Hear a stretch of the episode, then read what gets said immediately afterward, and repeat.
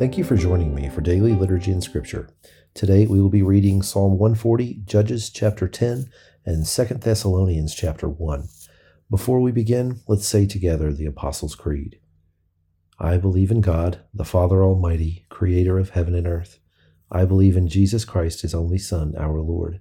He was conceived by the Holy Spirit and born of the Virgin Mary. He suffered under Pontius Pilate, was crucified, died, and was buried. He descended to the dead. On the third day he rose again. He ascended into heaven and is seated at the right hand of the Father. He will come again to judge the living and the dead. I believe in the Holy Spirit, the Holy Catholic Church, the communion of saints, the forgiveness of sins, the resurrection of the body, and the life everlasting. Amen.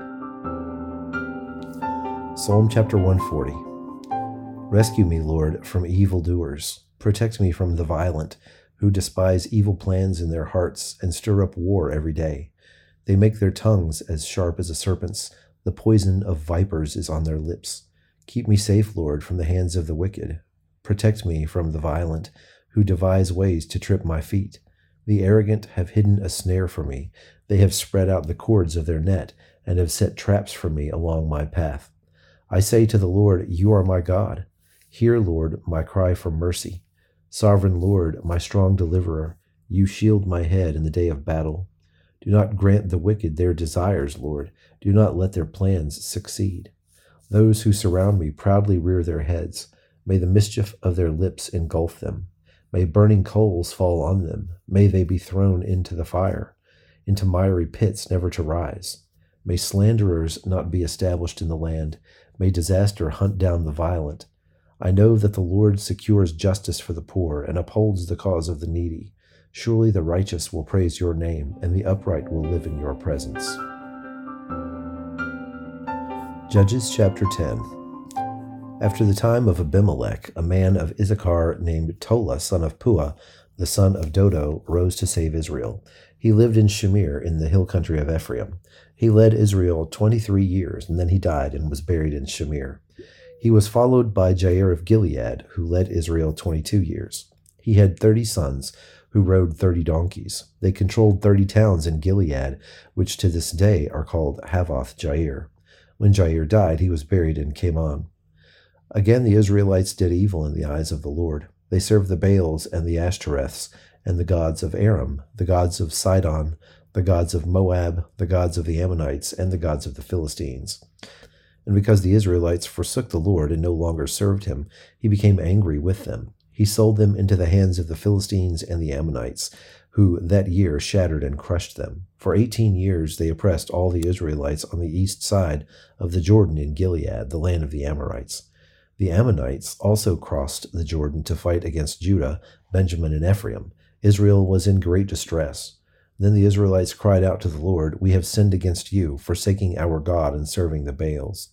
The Lord replied, When the Egyptians, the Amorites, the Ammonites, the Philistines, the Sidonians, the Amalekites, and the Maonites oppressed you, and you cried to me for help, did I not save you from their hands? But you have forsaken me and served other gods, so I will no longer save you. Go and cry out to the gods you have chosen. Let them save you when you are in trouble. But the Israelites said to the Lord, We have sinned. Do with us whatever you think best, but please rescue us now. Then they got rid of the foreign gods among them and served the Lord. And he could bear Israel's misery no longer. When the Ammonites were called to arms and camped in Gilead, the Israelites assembled and camped at Mizpah. The leaders of the people of Gilead said to each other, Whoever will take the lead in attacking the Ammonites will be head over all who live in Gilead. 2 Thessalonians chapter 1 Paul, Silas, and Timothy to the church of the Thessalonians in God our Father and the Lord Jesus Christ. Grace and peace to you from God the Father and the Lord Jesus Christ.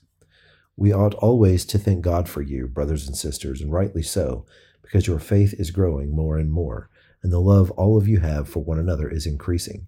Therefore, among God's churches, we boast about your perseverance and faith in all the persecutions and trials you are enduring all this is evidence that God's judgment is right, and as a result, you will be counted worthy of the kingdom of God for which you are suffering.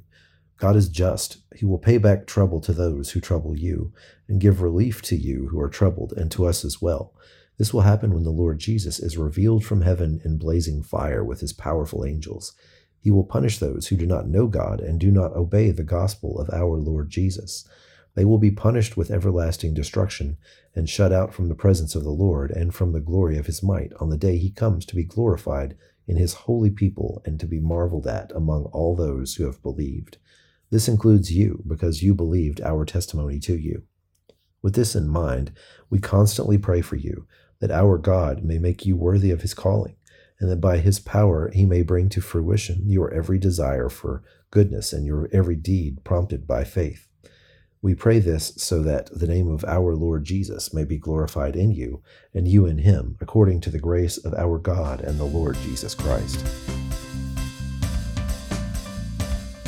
Now join me in the Lord's Prayer. Our Father, who art in heaven, hallowed be thy name. Thy kingdom come, thy will be done, on earth as it is in heaven. Give us this day our daily bread, and forgive us our trespasses as we forgive those who trespass against us and lead us not into temptation, but deliver us from evil. For thine is the kingdom, and the power, and the glory, for ever and ever. Amen.